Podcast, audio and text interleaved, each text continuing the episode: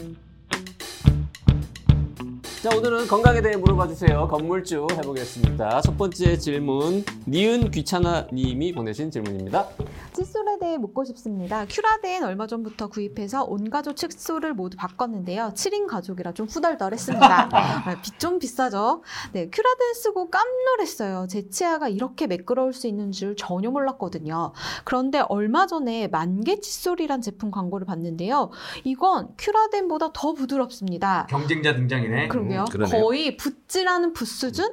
어느 치과 선생님은 칫솔이 너무 부드러워도 안 좋다고 하시던데 이 제품이 너무 부드러워서 환자용일지 큐라덴보다 훨씬 저렴하니까 써도 좋을지 궁금합니다. 네. 만개 칫솔?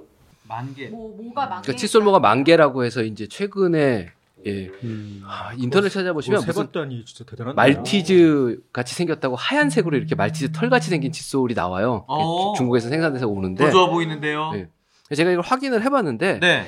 이제 칫솔 털이 부드러운 거가 중요하지만 탄력성이 있어서 이게 이걸 좀 닦는 기운이 있어야 되는데 그래서 칫솔 털이 많더라도 개개 칫솔을 묶어서 어딘가에 심어서 음. 예, 각 홀에 심어져서 걔네들 사이에 약간의 간격이 있어야 되는데 이 만개 칫솔은 제가 사서 뜯어봤거든요. 이제 또 이제 아. 갈아서? 경쟁자가. 아. 예, 갈아서- 하려고 작정하고 오셨군요. 아 저는 원래 칫솔은 대단합니다. 예. 근데 문제는 뭐가 있냐면 어 그 털 만개를 한 판 본드에 붙였어요.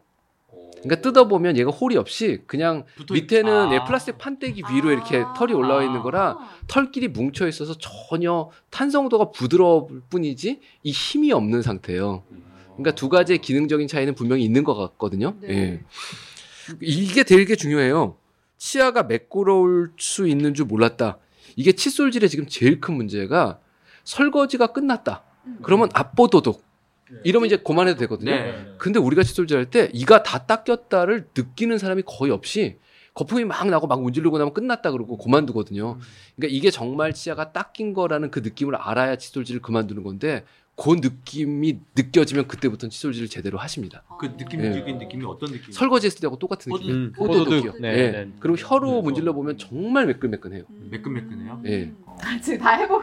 예. 거칠거칠한데. 우리 양칠 좀 하고 와서 다시 할까? 그러니까는 결론은 어, 별로다. 칫솔 털이 많다라는 게 중요한 건 아닌 것 같다라는 거죠. 기능성이 있느냐가 중요한 부분이죠. 만개 칫솔로는 뽀도독이 불가능하겠다는 어, 말씀이신 거예요? 예, 제가 칫솔질을 해봤는데 일단 음. 기본적으로는 제대로 잘 안 닦이고요. 또 다른 가장 큰 문제점은 그 사이에 낀 음식물이 안 나와요. 음. 칫솔 털 사이에 낀 게요. 그럼 거기서 일회용이네? 그러면. 그래서 그걸 닦는 게 되게 칫솔을 닦는 게 되게 힘들었어요. 음. 그러면 그 음. 만개 칫솔을 가지고 큐라덴으로 닦아가지고 또 써야 되겠네. 다음 질문 가겠습니다. 산부인과 질문이 있네요. 일란서님. 네. 14살 된 딸이 피부과 선생님 처방을 받아 피임약을 1년 정도 먹고 있고 여드름은 많이 없어졌습니다. 안 먹으면 또 올라오는 것 같아 계속 먹고는 있는데 성장기 아이라 혹시 호르몬제 복용으로 키 크는데 문제가 있지 않을까 걱정이 됩니다. 네. 어. 아니, 자, 이거 정말 호르몬 전공자. 네. 산부인과 의사 중에 호르몬이 전공이신 분. 네. 네. 원래 여드름을 피임약으로도 치료를 하나 보죠? 전 몰랐는데. 네. 많이 하죠. 예, 아, 그래요? 음. 그래서 이게 질문이 두 개. 다 똑똑한 건 아니고. 이게 질문이 지금 두 개인 것 같은데요. 일단 피임약으로 여드름 치료가 가능한가요? 네, 그래서 이제 여성 몸에서도 안드로젠 남성 호르몬이 나오는데 그 중에 3분의 1 정도는 난소에서 생산이 되거든요. 예. 그래서 여드름 같은 경우에는 난소의 그런 기능을 조금 억제 이렇게 억누르기 때문에 그렇게 해서 여드름이 좋아지는 경우가 많습니다. 그리고 두 번째 질문이 성장에 혹시 문제가 있지 않을지에 대해서 걱정을 하시는데 우선 아마 초경이 시작 됐기 때문에 피임약을 지금 처방받은 걸로 보여지거든요. 근데 초경을 이미 하셨으면 키는 거의 다 크셨다고 보시면 돼요. 예. 일단은 키가 거의 다 큰 다음에 초경이 마지막에 일어나는 이벤트거든요. 예. 그래서 아마 키는 그렇게까지 더 많이 크실 것 같지는 않고요. 그리고 음 그리고 여성 호르몬을 지금 복용하는 게 뭐 지금 상황에서는 그렇게 크게 지장은 없을 것 같습니다. 키에 있어서는. 근데 저는 네. TMI인가? 초경을 5, 학년 겨울방학 때 했거든요. 6학년 되기 전에. 그런데 저 중학교 올라가서 초등학교 때보다 훨씬 컸거든요. 한 7, 8cm는 큰 것 같아요. 그럼 전 어떻게 있는- 된 거야? 그게 초경이 있는- 아니었나요? 어. 다친 거야 그러면? 굉장히 많이 크셨네요. 적용되고 나서. 네. 어쨌든 초경이 거의 마지막 성장의 거의 마지막 단계이기 때문에 키가 그렇게 더 많이 크실 것 같지는 않은데 출산하고 큰 네. 분들도 있던데요. 에이 뻥치지 아. 군대 가서 크는 분들도 있고 뭐 그렇기는 한데 아니 네. 저랑 굉장히 가깝게 있는 분이 출산하고 나서 컸다는 얘기를 하셔서 키 높이 구두 신었을 거예요. 발바닥에 살찐 거 어, 그럼 궁금한 게 있어요. 초경이라고 하는 건 정확히 어떤 걸 초경이라고 하는 거예요? 처음 피가 첫 나왔을 생리. 때? 네. 그러니까 피가 잠깐 나오고 마른 것도 초경이에요? 아니면 뭐 원래 사람들이 이렇게 생리를 하는 것처럼 며칠을 해야 할 초경인 거예요? 어 일단은 2차 성징 같은 게 다 있고 그리고 그렇게 피가 비쳤으면 그건 초경으로 보실 수 있으세요. 근데 만약에 그렇게 하고 나서 뭐 몇 달 동안 그런 이벤트가 없었다라고 하면요? 아 원래 초경 되고 나서 한 2, 3년 정도는 굉장히 불규칙하거든요. 그렇게 정기적으로 매달 따박따박 나오지 않고요. 몇 달에 한 번씩 나오기 때문에 처음에 그 이벤트를 초경으로 생각하시면 될 것 같습니다. 일란 선님 뭐 이거는 의학적 지식과는 좀 상관없죠. 저는 그 뒤로도 키가 작았으니까 너무 걱정 안 하셔도 될 것 같고요. 네. 희망을 드리는 네, 희망을 드리겠습니다. 희망을 드리는 방송 나는 의사다. 어쨌든 호르몬제 복용은 키가 더 크는 거하고는 별 상관없다. 네. 어, 더 크고 안 크고는 본인의 운명이다. 유전자의 영향이다. 걱정되시면 가서 검사를 한번 해보시면 실제적으로는 지금 사춘기 급성장기 커브 중에 어디쯤 타고 있는지는 뭐 손바닥 사진을 좀 찍어보거나 성장 호르몬 음. 지수를 보거나 하면 그거는 예, 쉽게 볼 수 있거든요. 교정할 때도 늘상 보는데 14세 정도 된 여자면 평균적인 상태로 봤을 때는 사춘기 급성장기의 최정점은 이미 지났고요. 네. 이제 막판에 있는 그 뭐라 그럴까 말단부 성장의 일부가 좀 남아 있는 건데 이분이 오래 컸으면 말단부가 그냥 예, 좀 많이 큰 거예요.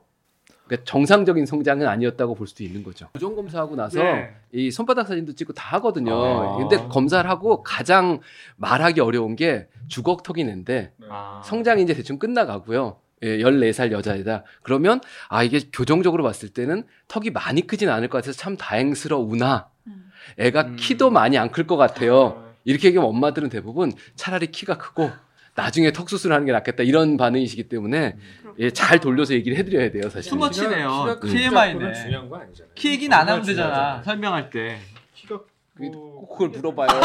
이게 성장판이지요? 그러면서 꼭 아. 물어봐요. 다들 그걸 궁금해 하시는구나 네. 또.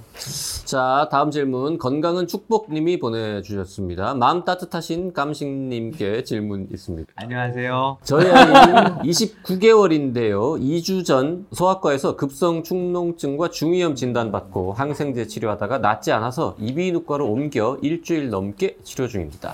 그런데 말입니다. 소아과 선생님은 항생제를 나흘 정도 쓰고 호전이 없으면 다른 항생제로 바꾸곤 했는데요. 여기 이비인후과 선생님은 증상이 그대로인데 일주일째 처방이 똑같습니다. 용량도 같고 약의 종류도 같고 이거 계속 이렇게 치료받아도 되는 건가요? 라면서 처방 내용까지 써주셨는데 자 어떻습니까? 그러게요. 보통 3, 4일 기준으로 바꿀 수 있는데 호전이 조금이라도 있다고 하면 7일이 아니라 14일까지도 유지하기도 합니다.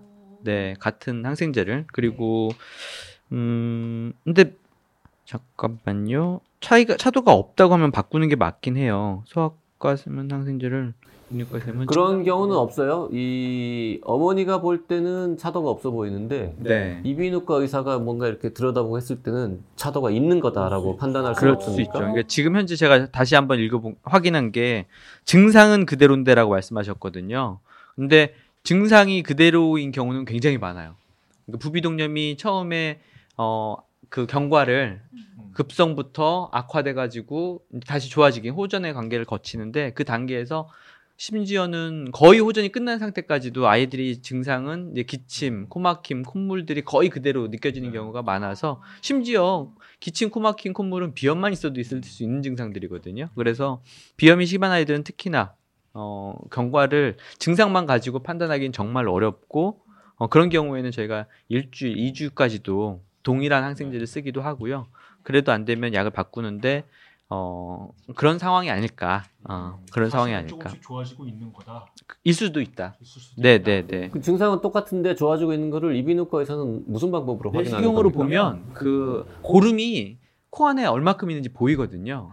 그래서 사실은 이제 내시경 요즘에는 개인 병원들도 대부분 다 내시경을 가지고서 환자분들한테 보여드리거든요. 그리고 전 사진과 비교해드리고. 그러면 그 고름이 그냥 완전 지저분하게 차 있을 때하고 거의 아무 거의 이제 많이 사라지고 조금 남아 있을 때하고 사실은 환자분들은 지- 느낀 증상은 거의 비슷.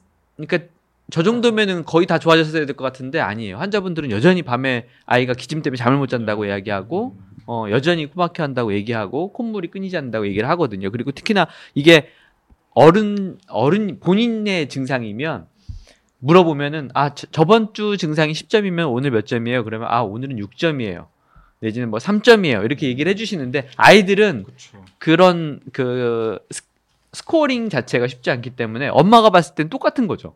29개월이에요. 그러니까 표현을 할 수가 하기가 없죠. 굉장히 예, 어려운 그래서 거라. 음. 엄마가 봤을 땐 더더욱 이게 그냥 그대로인 상황으로 네. 보일 수 있고 그렇다고 하면 당장 병원 옮기는 것보다는 차라리 그냥 솔직하게 선생님한테 약 좀 어 이거 약 그대로 그냥 계속 써도? 되는 건지 아니면 바꾸는 게 낫진 않을지에 대해서 그냥 의사 선생님들한테 편하게 물어보셔도 괜찮아요. 의사들 물지 않습니다. 이게 제일 좋은 건 엄마가 보시기엔 비슷해 보이는데 요러요러한 차도가 있으니까 걱정하지 마시고 약 더 먹이세요. 네. 요 한마디만 해줬으면 좋았을 텐데. 음. 서로 이제 커뮤니케이션이 돼야 돼요. 이렇게 네. 뭔가가 어, 마음에 싹 들지 않거나 궁금한 게 있으면 여쭤보시고 거기에 음. 대해서 대답해드리고 이렇게 처음부터 다 모든 정보를 드리기 어려운 경우가 많으니까 여쭤보시는 게 좋겠네요. 네. 자 하나만 더 할까요? 네. 장 SJ님이 보내주신 질문 있습니다. 네, 최근에 유상철 선수가 췌장암 사기라는 소식을 듣고 제 마음이 착잡합니다. 건강 이상설이 퍼지던 때에 얼굴에 황달기가 무척 심해서 간암이 아닐까 했었는데 췌장암이더군요. 췌장암이 예후가 안 좋은 걸로 유명하다 보니 진심으로 유상철 선수가 쾌유하길 바라고 있습니다. 나이사에서 췌장암에 대해서도 다뤄주시면 좋겠습니다. 라고 보내주셨습니다. 예후가 안 좋긴 안 좋다고 그러지요? 진단 당시에 이제 수술이 가능한 케이스보다 불가능한 경우가 훨씬 많기 때문에 그래서 이제 예후가 안 좋죠. 모든 암의 이제 가장 큰 예후 중에 하나는 수술이 가능한 상태인 게 굉장히 많지 않습니까? 근데 뭐 특별히 그 딱히 최, 그러니까 예를 들어서 뭐 오른쪽 아랫배 아프면 맹장염 그런 식으로 이렇게 특별하게 특징적인 증상이 없고 황달이 나타나서야 진단이 되는 경우가 많습니다. 그래서 예, 아무래도 예후가 좀 안 좋다라고 얘기를 합니다. 또 주위에 중요한 장기들이 너무 많잖아요. 그래서 황달이 생긴 다음에 반 이상에서 수술이 불가능한 경우가 많습니다. 네, 네. 네. 네. 저희가 찾아보니까 나의사에서 시즌 3 413회 때 정문재 교수가 출연해가지고 췌장암 특집을 한번 했었더라고요. 네. 길게 35분짜리 방송을 만든 적이 있어서 최근에 이거 유튜브에도 올려놨으니까 췌장암 궁금하신 분들은 이거 들어보시면 될 것 같고요. 그 췌장암을 조금이라도 빨리 발견할 수 있으려면 뭐 이런 증상이 있으면 혹시 모르니까 빨리 확인해 보자 뭐 이런 거 좀 알려주시면. 모호한 복통, 모호한 복통? 애매한 어. 네, 복통, 그다음에 뭐 갑자기 당뇨가 없던 사람이 혹은 당뇨가 있던 사람이 갑자기 도 조절이 되지 않는다든지 아니면 뭐 모든 암의 공통점이 뭐 급격한 체중 감소 뭐 그 정도 그러니까 지금 말씀드린 게 굉장히 좀 특징적인 증상보다는 애매한 증상이고요. 물론 뭐 내가 2년에 한 번씩 CT를 찍어서 검진을 한다. 뭐 그 나쁘지 않을 것 같은데 항상 기회 비용 면에서 췌장암이 뭐 만 명 중에 한 명이니까요. 내가 살면서 췌장암을 걱정하면서 살 이유는 없다고 생각이 됩니다. 근데 검진을 2년에 한 번씩 CT를 찍는 분들 꽤 많거든요. 네. 그러니까 만약에 내가 네. 정말로 그게 걱정이 되면 그 정도면은 충분하지 않을까라는 생각이 그 듭니다. 보통 건강검진 할 때 복부 초음파 할 때는 췌장암은 안 보이는 겁니다. 아니요, 췌장 기본적으로 보입니다. 그러면 복부 초음파에서 이렇게 봤는데 췌장이 정상이다 그러면 그분은 췌장암은 아닌 거기서 그렇죠. 굳이 뭐 펫 CT를 찍거나 복부 CT를 추가로 할 이유는 없을 것 같습니다. 의사같이 얘기했나요? 간만에. 네, 어, 네. 아, 저좀 당황하고, 굉장히, 당황하고 네네, 어, 있었어요. 굉장히 좀 어색하네요. 네, 네, 네. 네. 아, 낭닥 참 무사였죠. 마지막에 코멘트만 없었으면 부드럽게 넘어가는 건데. 내가 내가 형 의견을 가장 존중할 때는 그 유럽에 가서 맥주를 고를 때야. 그때는 제가 꼭 낭다 블로그에 들어가가지고 자 이 동네에서는 어느 가게에 가서 어떤 맥주를 먹어봐야 되는 거야. 이때 제가 늘 아 꼭 찾습니다. 보람을 느낍니다. 네, 네. 네, 저희가 2019년 저희 크루들 송년회를 위해서 오늘 유난히 많이 모여가지고 방송 진행해 봤는데요. 2020년에도 또 이렇게 많이 모이기는 어렵겠지만 돌아가면서 나와서 더 좋은 방송 만들도록 더 하겠습니다. 풍성한 방송 만들어 드리도록 하겠습니다. 여러분 안녕.